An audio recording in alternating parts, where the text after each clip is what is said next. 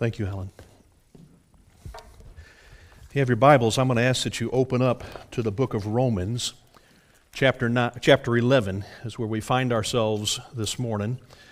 Um, chapters 9, 10, and 11 are, are, chapters that deal with Paul's conversation with his kinsmen, the, the, the people of Israel, the Jews and he's trying to relate to them how God has now expanded the gateway to even the Gentiles to come into a relationship with him. And there's been a lot of debate going on back then about aren't we just supposed to be God's people, or is he letting others in as well without having to go through the regulations of becoming a Jew? Chapter 11 is his final chapter as he deals with his, his brothers of Israel. Agi Packrash. He's a, a minister up at a church called The Well in North Liberty, Iowa. In one of his sermons, he told how he would drive by this farm, and, and in, this, in this massive field of corn, that there was just this one lone tree out in the middle of it. And just in this open field, there was just this one tree, and, and prior to his coming, he was told that that field used to be a forest of trees, and all of them had been cut down except for this one. And it really puzzled him as to why there was this one tree remained standing, and, and, its branches reached up and were spreading out through the field. And the mystery was solved when he learned the, the purpose for that tree, and that it was spared. Packrash said that the farmer had left one tree standing as a remnant of all the trees that had been there so that his animals and he could have shade and rest under the hot noonday sun as they'd be working in the fields. That's an interesting concept that he did. You know, at times, I think we all may feel alone in the midst of a world around us and we don't know why we are there by ourselves. Maybe it's soldiers that are coming back from combat on the battlefield, and they're coming home alive, and yet some, and at times many, of their fellow soldiers died on that field. And they question, Why am I it?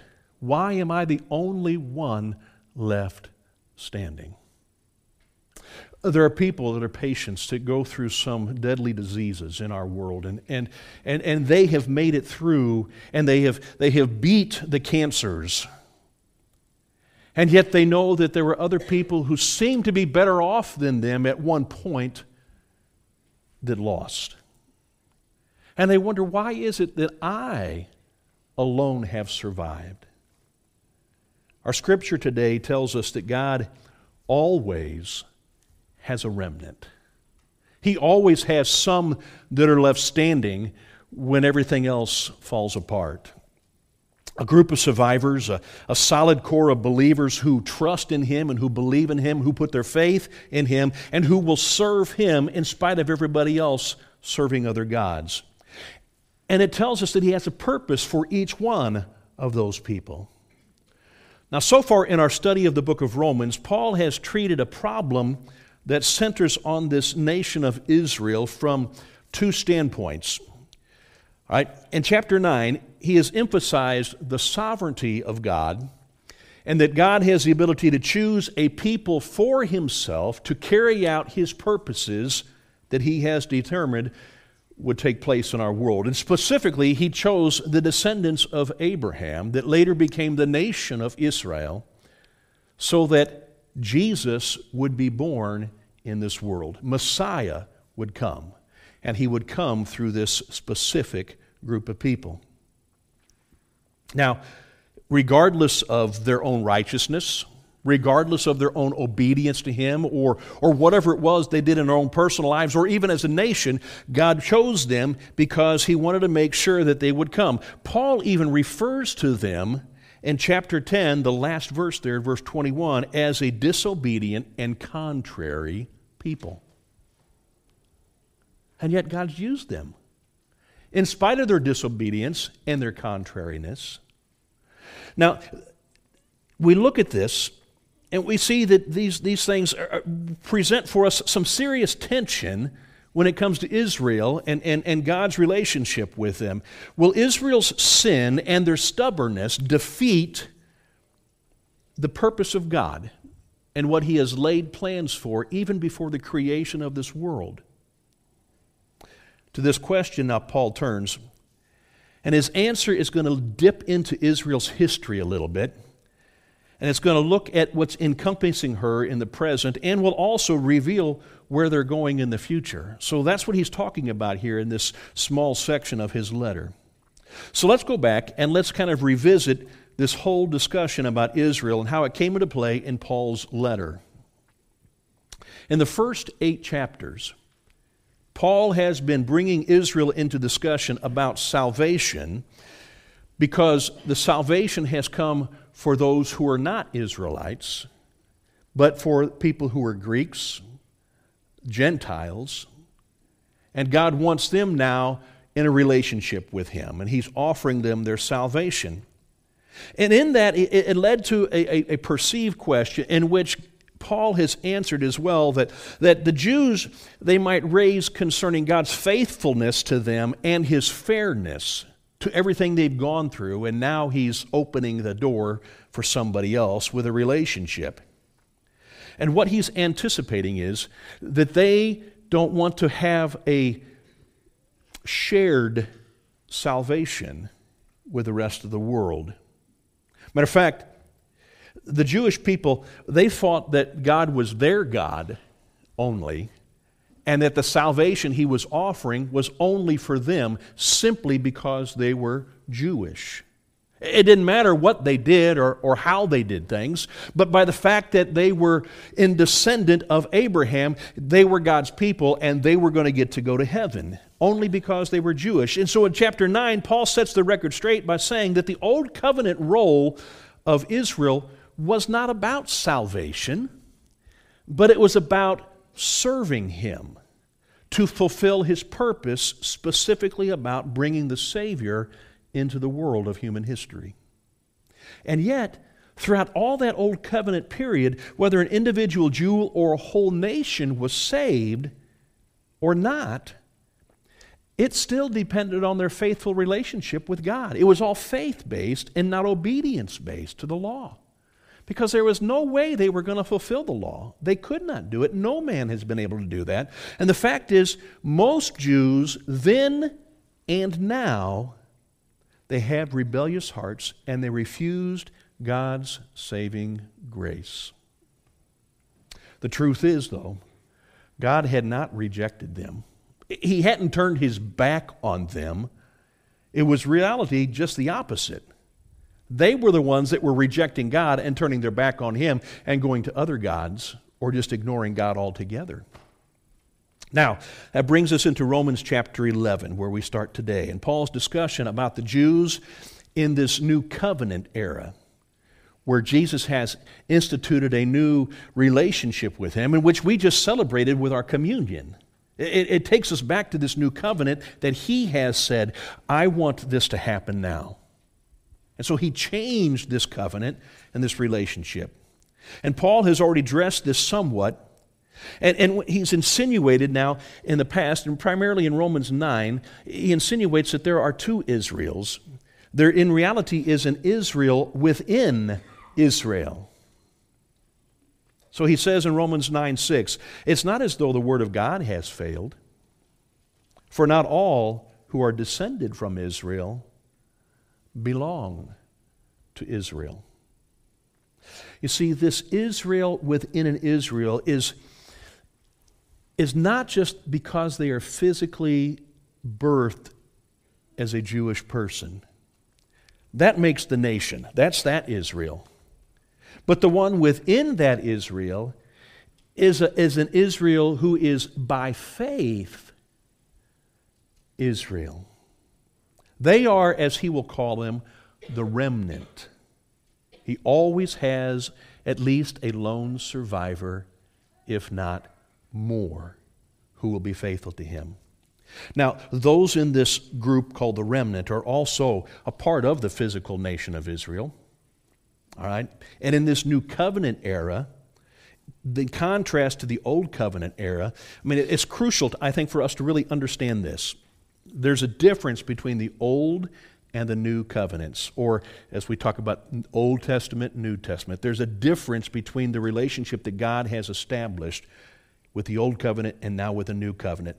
The New Covenant is not just an updated version of the Old Covenant, it's not just tweaked here and there to fit new circumstances.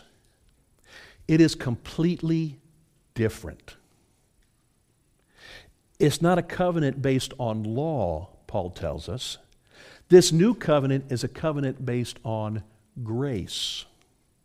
Totally different.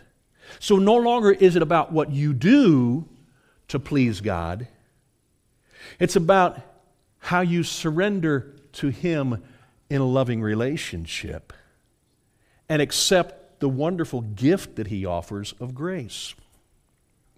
So, this old covenant was between God and the nation of Israel as a whole.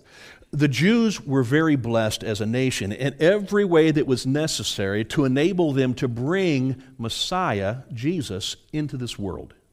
So he provided for them in a variety of ways, not just bringing them out of Egypt, not just providing a land for them, not just freeing them from the captivity when they were taken captive by other nations. He's provided for them all the way up to the point to make sure that what he desired in them would be fulfilled. That was Jesus coming into the world.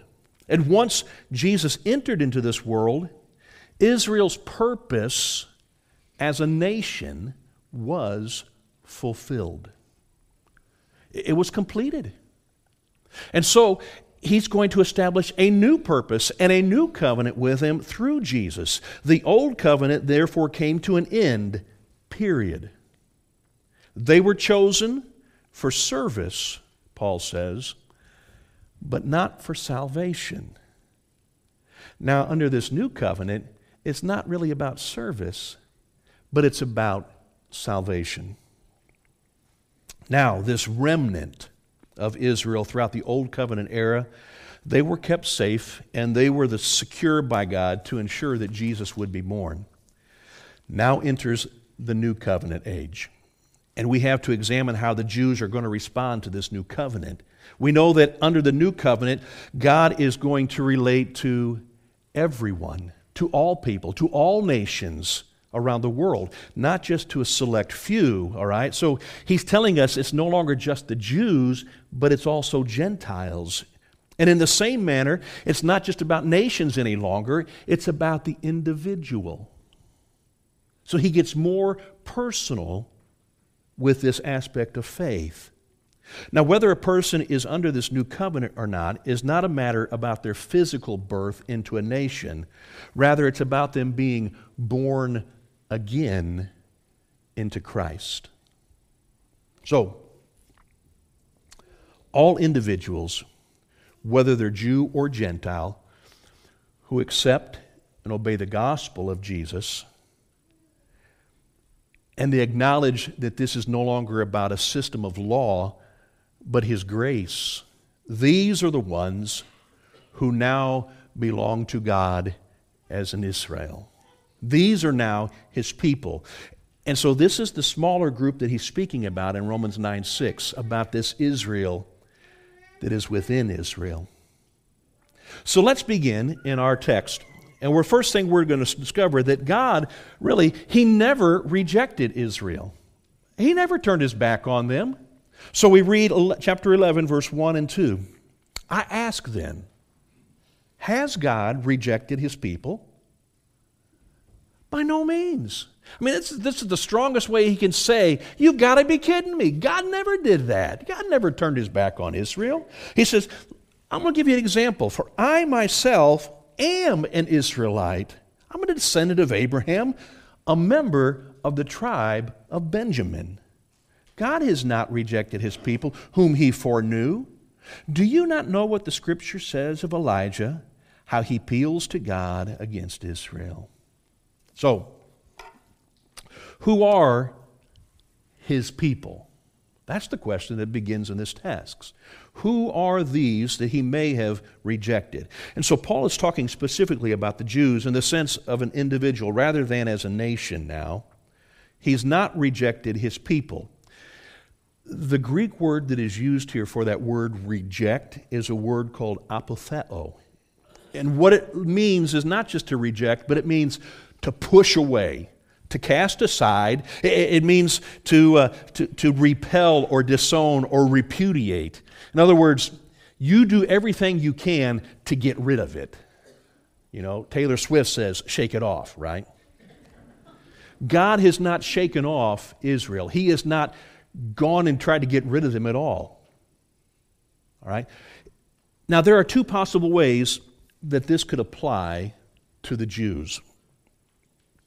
But Paul is denying both of these ways. On one hand, it could be, is asking, did God reject, did he push away or cast aside the Jews as a nation? Well, no. He didn't do that. Let me give you an, an analogy here. Let's say you enter into a contract w- with a fellow to build your house, all right? Now, a lot of other individuals are going to come on besides him to make sure that your house is built. They're going to do all the foundation work, they're going to lay the concrete, they're going to begin to put together the structure and frame it out. Eventually, it's going to be finished out and it's this wonderful thing. And once everybody has got their job done, do you look at him and say, I'm rejecting you? No, you don't do that. He's fulfilled his obligation with you. you. You take the house, you move in, and you enjoy what has been done. Matter of fact, he doesn't continue to keep working. He's finished and he's fulfilled his contract, and here are the keys. All right? A finished contract is not a rejection. And what has happened with Israel and God is they have fulfilled the contract he established with them, and that was to bring Jesus into this world. He's not rejecting them. He's saying, Thank you for fulfilling the contract we set up. Now, I want to establish another contract with you. And this one's based on grace.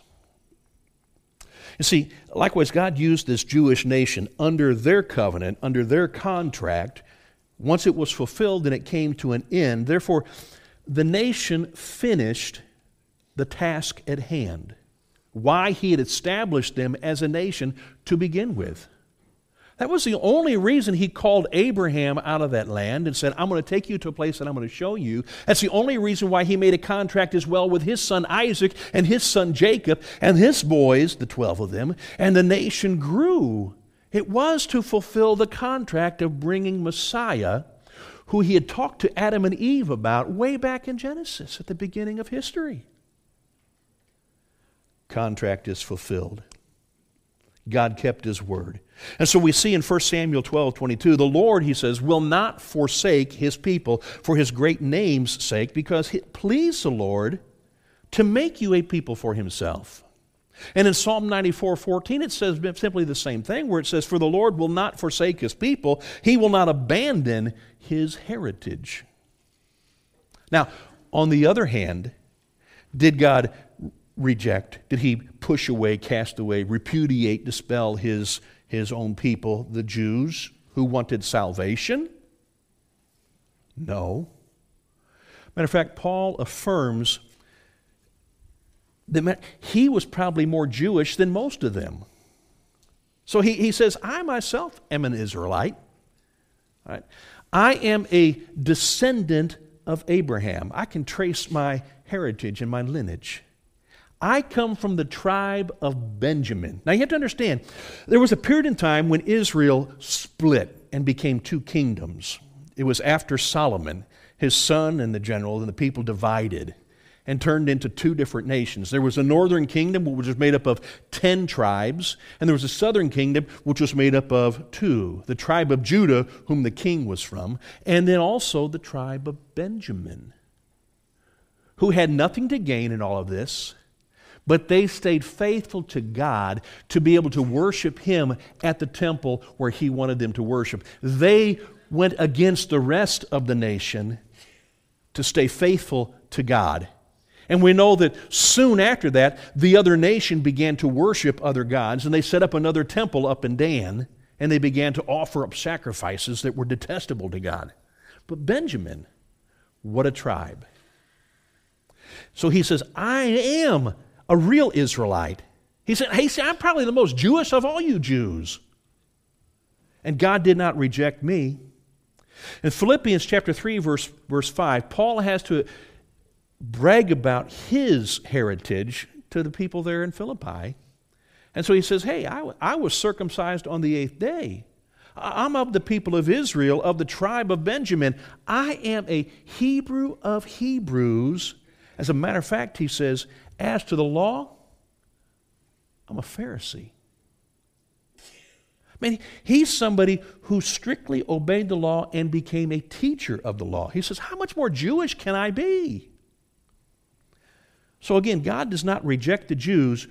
Rather, it is the majority of the Jews who are rejecting God. Paul says in Romans 11, 2, God hasn't rejected his own people whom he foreknew. What does foreknowledge have to do with this? Well, remember, foreknowledge, we talked about this before, means being aware of or knowing about something before it ever takes place.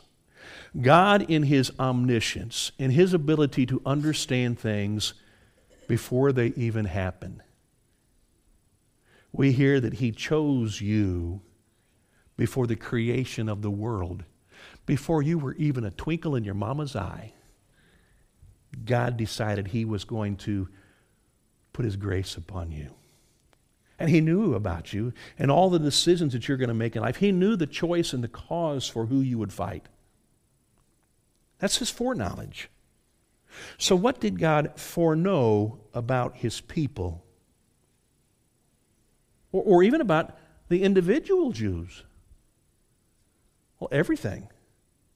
I mean, nothing is hidden from his sight. He knows everything. So he knew all about them. He knows all about you. He foreknew that they would not be a perfect people. Nothing about them. They had weaknesses, they had failures, they had their unbelief, they had their own rebellion at time, and they would worship other gods and they got into idolatry. None of that took God by surprise. He knew what they were going to do when they were going to do it before they even knew it themselves. Yet, God chose them before the creation of the world to bring forth his glorious purpose and to use them to introduce our salvation through Jesus. But he also foreknew that there would always be this faithful remnant. There would always be somebody, even when most people turned their back, there was always going to be somebody left to worship him. So, because of that, he didn't reject them. So let's look at this remnant, this few people under the old covenant time, all right? Who were they? What was this about? So, what Paul is going to do is he's going to introduce a little bit of their history here in Romans chapter 11. So, let's start again back up to verse 2. God has not rejected his people whom he foreknew. Do you not know what the scripture says about Elijah? How he appeals to God against Israel? Lord, they've killed your prophets. They've demolished your altars, and, and I alone am left, and they seek my life. But what is God's reply to him? I've kept for myself 7,000 men who have not bowed a knee to Baal. See, Paul is reminding his readers about the time in their history when Elijah, the prophet, was alive and what took place around his his history. He refers to a specific place in the story of Elijah where he made an appeal to God against Israel.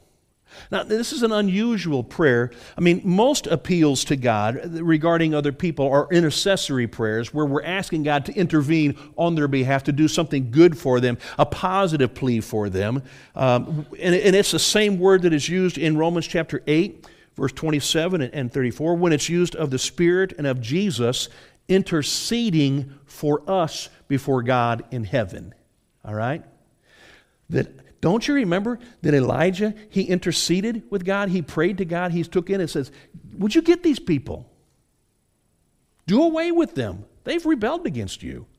It's the same word that is used here in Romans about the Spirit of God pleading to God for you in a positive way. It's the same word that is used about Jesus standing before God and speaking on your behalf for your salvation.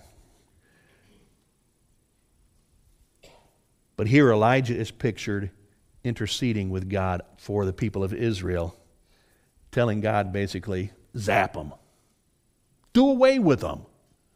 They're an obstinate people. They're people who, who've turned their back on you. All right? Elijah's prayer, it goes out because of his frustration and his despair. They have a new king by the name of Ahab. Matter of fact, the Bible tells us Ahab was probably the most wicked king that there ever has been in this world. He married a beautiful lady. Her name was Jezebel. She may have been beautiful, but she was wicked and rotten to the core. All right?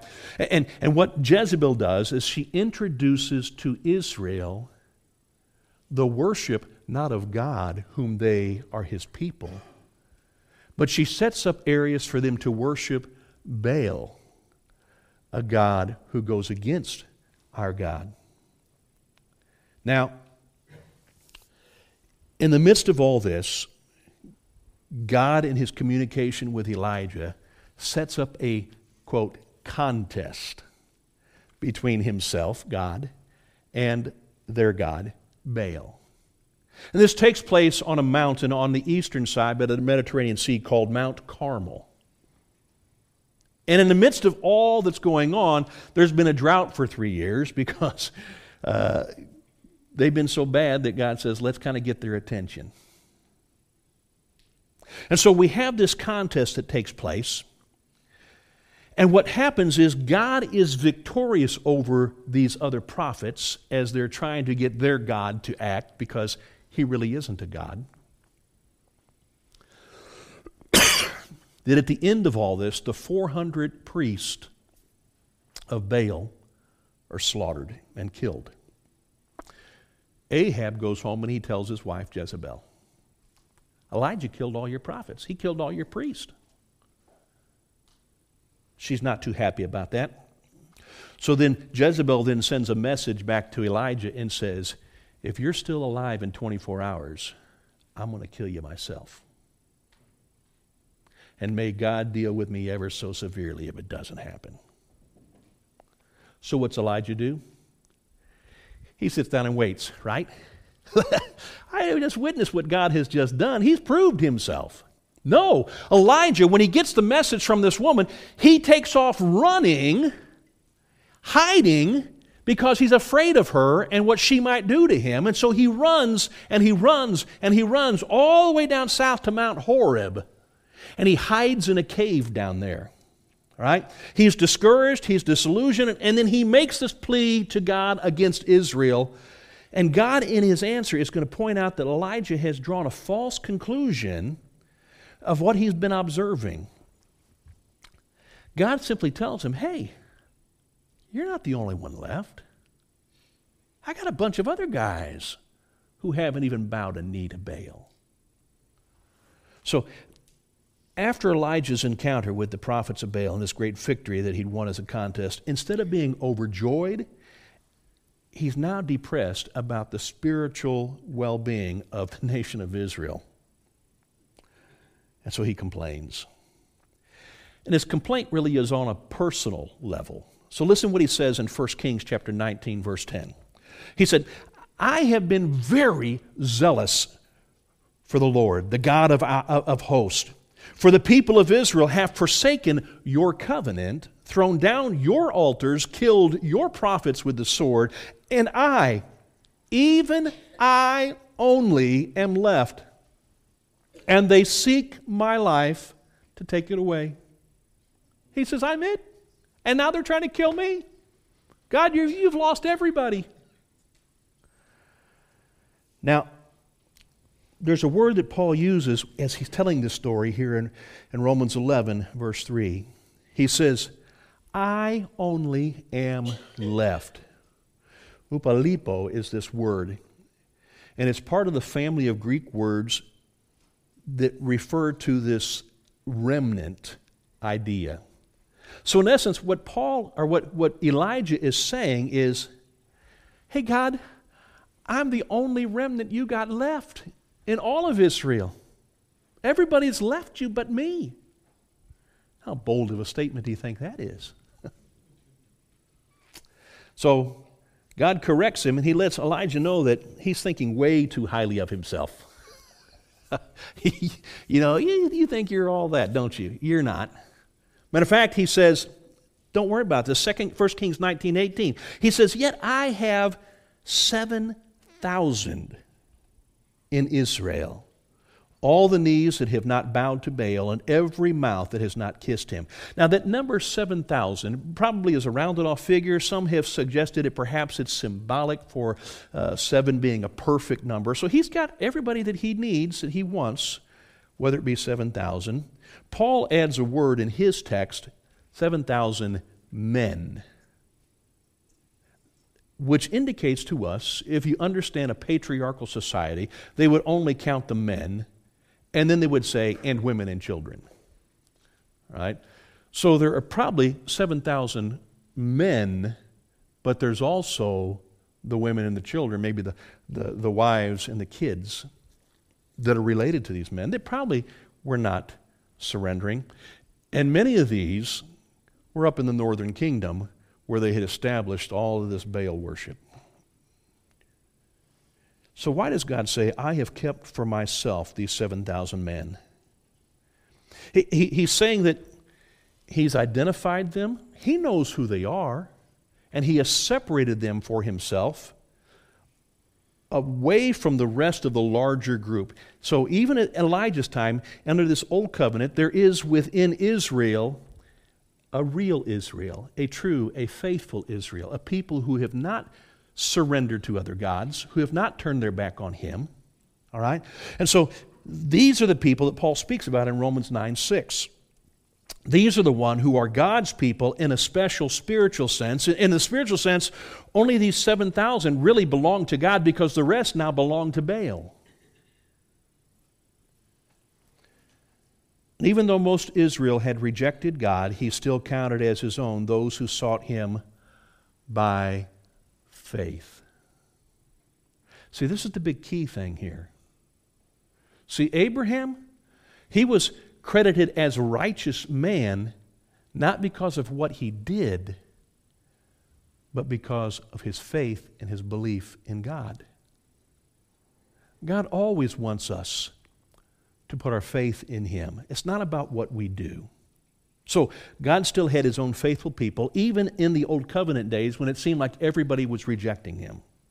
Now, let's jump into this New Covenant era, all right? And, and what happens under this New Covenant with this remnant of people? So, Romans 11, 5 and 6. He then goes on to say, For Moses, oh, sorry, wrong spot. So too, at the present time, there is a remnant chosen by grace. But if it is by grace, it is no longer on the basis of works. Otherwise, grace would no longer be grace. Verse 5 begins, so too at the present time, making sure that we understand that Elijah's situation still exists even in this new covenant era. God still has a remnant of faithful people among the Jews. So he has not been fully rejected by his people. There is still a group that serve him faithfully. Now, this remnant he classifies as chosen people. And they are chosen for salvation by grace. Now, this is important if you do a literal translation and take the words for they are rather than trying to put them in our English construct, it would read this way So, therefore, also at this present time, a remnant according to a choice of grace, has become.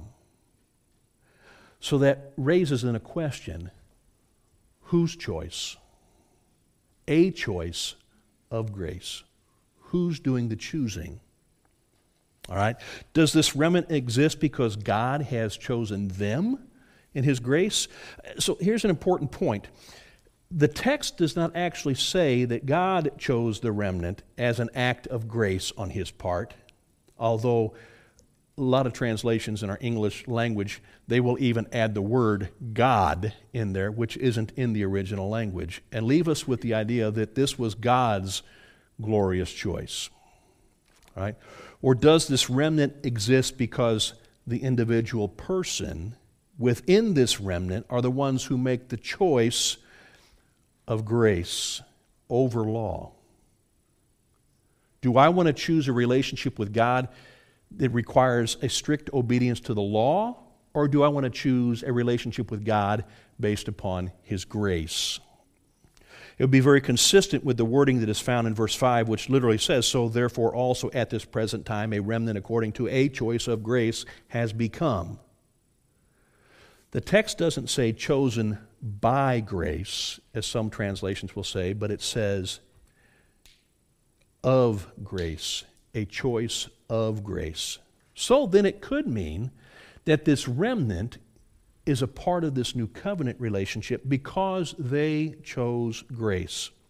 Now, earlier in our studies, as we went through the book of Romans, we talked about grace and what it meant that it's both an attitude and an action on God's part, not on ours. This is all that He does for us, all right? So, Paul speaks here of this choice of God between Jacob and Esau. You remember that? Back in Romans 9 11, though they were not yet born and had done nothing either good or bad, in order that God's purpose of election might continue, not because of works, but because of him who calls. So God has Paul has written about God's purpose according to his choice. And what he writes here in chapter 11 certainly recalls what he's done previously. Back in eternity, as God was planning how he was going to act because he wished to be gracious to us all right, to his creation that he knew was going to enter into a, a, sinful relationship in this world. God then chose to make salvation available to anyone who would be faithful to his revealed will found in Jesus. So whoever believes in him would be saved. And they would not perish, but they would have eternal life, right? So the number of the faithful they may be but a remnant, but God is still going to act on their behalf just as He graciously chose to do Himself before the creation of the world. So, what does this choice of the remnant have to do with grace? Remember that Paul literally said that this, this remnant, they came into being, they came into existence according to a choice of grace. When they chose grace, they then become his people. They become his remnant. Whether that's explicitly or implicitly applied here, Paul is saying that God foreknows who is going to choose him by his offer of grace to them. So he knows us. It demonstrates the difference between the spiritual Israel and the physical nation of Israel. This is where it all comes into play here under this new covenant. No longer is basically because you're going to heaven because you're born Jewish.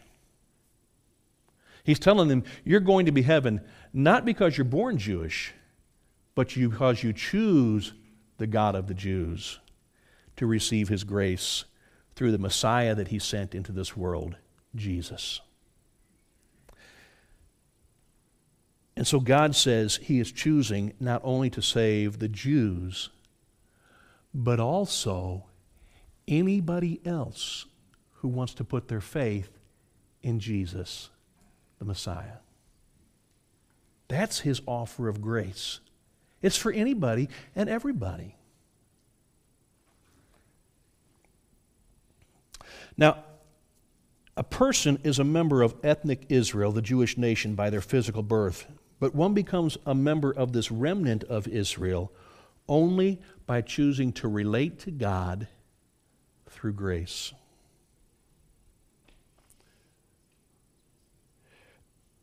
Here's what God says. We go back to verse 6. And Paul brings us back into his conversation, his main focus in the book of Romans. The saved are not under law. It's not by what you do that's going to get you to heaven. It's about who you believe in that's going to get you there. So it's about putting our faith in Jesus, living under His grace. So in this verse, he concludes his, his little exposition on how God is acting and how he's working in this. Whether it was in Elijah's time, or whether it's Paul's time, or whether it's here in our time, God works in the same way. There is always a remnant who is going to exist, not as a result of anything that we do, but rather it's about what God has done for us. So, neither obedience to the law of good works or being born into Israel is going to get you into heaven. The saving relationship with God is all centered on what you think about Jesus and how you respond to Him. So it's only through God's grace and our faith in the saving work of Jesus that we find ourselves in this relationship. So let's wrap this up. Kent Hughes, in his book, Romans, Righteousness from Heaven, he's written this story about a fellow that he knows who is Jewish. All right? He says, My dean during seminary days was this brilliant Jew, Dr. Charles Feinberg. He was so intelligent that he could continue lecturing his class without a, missing a beat as he's talking to them about whatever subject it was, and at the same time writing a note to his secretary on a different subject. Now that, can you think of two different things at the same time? And this guy's, his intelligence was there.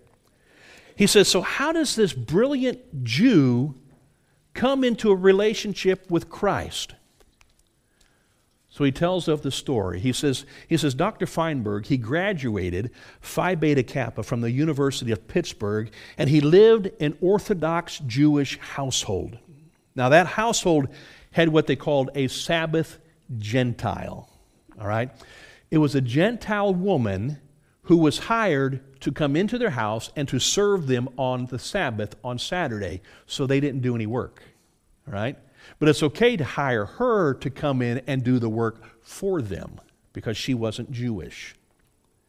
So this woman, while he wasn't aware of it, this woman had taken all the necessary prerequisites and rites of purification simply so she could go into their house and be a witness to them about her faith in Jesus Christ. Undercover, right? Well, Dr. Feinberg, he was attracted to the quality of this Christian woman's life, and he began to ask her questions. And all the woman, she couldn't give him all the right answers that, she, that he was asking about. She took him and introduced him to Dr. John Solomon. He was then the resident head of the American Board of the Missions to the Jews. And in meeting Dr. Solomon, Charles Feinberg was led to Jesus Christ as his Messiah. You see, he had been made thirsty we could use the word jealous, so to speak. I mean, it was this beautiful jealousy that he had for this Christian woman and what she had in life that he wanted, and he couldn't figure out what it was about her that he didn't have. You see, the church is to be like this cleaning woman. We're supposed to infiltrate our world with the grace of God that they're jealous for what we have, that they want what we have because of Him. So, what are you doing to make people thirsty for Christ? And this is, this is our, this is our, our challenge is to, to show the world that we've got something to offer them that they need. And it's Jesus. What are we doing to make them thirsty for it so they will, they will come and they will read His Scripture and they'll find about His love for them? Alan mentioned this revival that's taking place at Asbury. Thousands of people are going in. And this, this revival has been going on nonstop, 24 hours a day. People are trying to cram into multiple churches in that community to worship God. They're coming in from everywhere, thousands. That's happening right now in our time, and it's been going on for over 10 days. We need to be thirsty for Christ. Maybe you're the one who needs to be thirsty for what we Christians have in Christ, and you simply need to choose grace. I don't know where you are in all of this, but I'll tell you what what He offers is better than anything you're going to get out there in this world. Will you be the remnant in our generation? Will you be willing to go against the flow and the tide of humanity and choose Christ? Let's pray. Father, we are thankful. Oh, my goodness. This world has so much to offer, and yet you've told us, and we've seen it with our own eyes, it's going to rust away, it's going to spoil and rot it fades. Father, it, it doesn't last forever. But what you offer us through your Son Jesus is eternal. Why are we not willing to trade the temporary for that? Father, help us to, to stand even against the rest of the world when they choose to go against you. That we will stand faithful no matter what. Father, help us also to realize we're not alone in this. That there are many other people who also will not bend the knee to the Baals of this world, that they will be found faithful to you, and that they choose grace. Father, use us for your purpose and for your glory to bring more people to you. It's in the name of Jesus that we pray. Amen.